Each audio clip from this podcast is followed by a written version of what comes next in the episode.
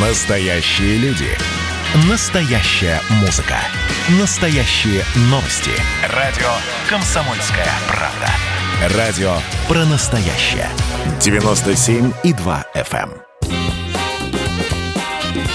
эм. Был бы повод. Здравствуйте, я Михаил Антонов, и эта программа «Был бы повод». 11 октября на календаре и рассказ о событиях, которые происходили в этот день, но в разные годы, слушайте в сегодняшней передаче. 1917 год. Григорий Зиновьев и Лев Каменев, ближайшие соратники Ленина, публикуют в газете «Новая жизнь» письмо к текущему моменту. В этом письме они выступают против вынесенного ЦК РСДРПБ решения о вооруженном восстании большевиков – в эти осенние месяцы 17 года в партии большевиков согласия не было. Скорее, разброд и шатание. С одной стороны, вот она власть, бери. С другой были опасения, а пойдет ли за нами народ? А не утонет ли революционное восстание в крови, как это уже было в 1905 году? Среди тех, кто опасался подниматься против Временного правительства, оказались Зиновьев и Каменев – Ленин об этой статье узнает немного позднее и обрушивается на соратников с критикой. Я бы считал позором для себя, если бы из-за прежней близости к этим бывшим товарищам я стал колебаться в осуждении их. Я говорю прямо, что товарищами их обоих больше не считаю, и всеми силами, и перед ЦК, и перед съездом буду бороться за исключение обоих из партии. Пусть господа Зиновьев и Каменев основывают свою партию с десятком растерявшихся людей или кандидатов в учредительное собрание. 20 октября на заседании ЦК РСДРПБ было решено ограничиться принятием отставки Каменева и вменить ему и Зиновьеву в обязанность не выступать более ни с какими заявлениями против намеченной линии партии. Подобное решение преступно! Немедленно приостановить! После революции Ленин простит малодушие Льва и Григория. Однако эту статью, опубликованную перед революцией, им припомнит Сталин накануне их ареста. 1931 год. В СССР принято решение о полной ликвидации частной торговли. Десять лет частникам разрешалось торговать, открывать коммерческие магазины и рестораны, создавать предприятия до 100 человек. Это были времена НЭПа – те самые времена, когда отец Федор из 12 стульев хотел разбогатеть, найти сокровища и стать Непманом, открыв свой заводик. Скоро заживем по-новому и свечной заводик свой заведем. И еще кое-что. Вечерний звон, вечерний звон. Несмотря на то, что слово «Непман» было ругательно-презрительным, сделать с частниками ничего не могли. Они были важным элементом советского рынка. И лишь к концу 20-х годов приходит понимание – НЭПу осталось недолго. В речи на конференции историков-марксистов Сталин заявляет – если мы придерживаемся НЭП, это потому, что она служит делу социализма. А когда она перестанет служить делу социализма, мы новую экономическую политику отбросим к черту и отбросили. 11 октября 1931 года была отменена частная торговля, кроме колхозных рынков. Все частные магазины были национализированы.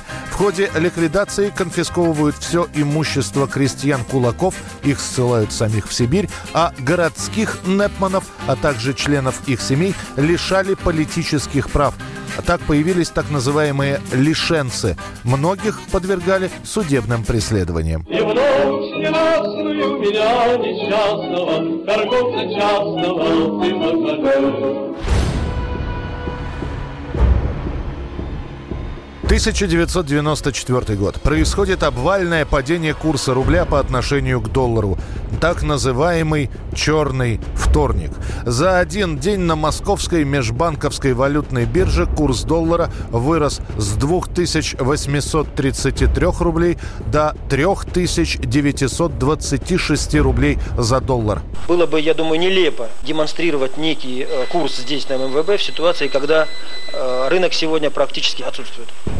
Паникует не только биржа. Утро следующего дня банки штурмуют желающие купить доллары. Обменники, решив, что рост продолжится и завтра, продают доллар по 4900 рублей за один.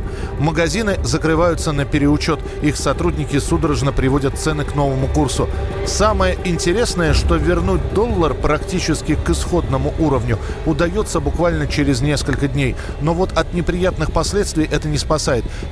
Пересчитав цены по новому курсу, магазины не стали их снижать, когда правительству удалось вернуть доллар на докризисный уровень. А ведь прошло всего несколько дней. Наоборот, скорректировали стоимость даже тех товаров, которые никакого отношения к импорту не имели. Например, местная картошка или молочные продукты на базаре тоже выросли в цене.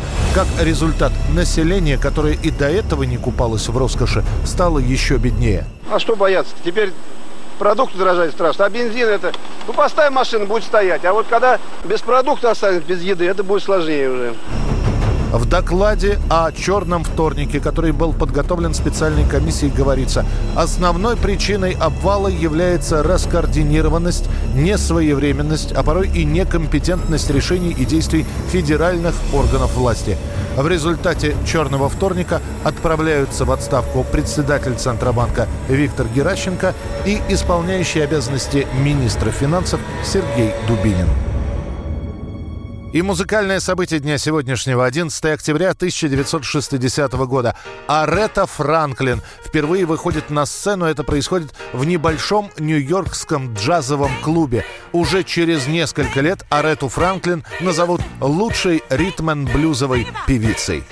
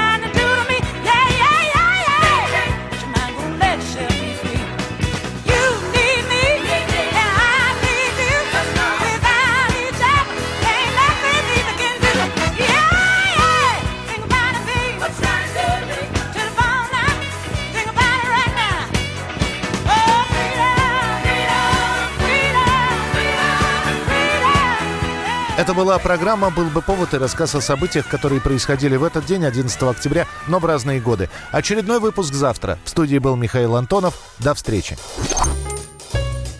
«Был бы повод»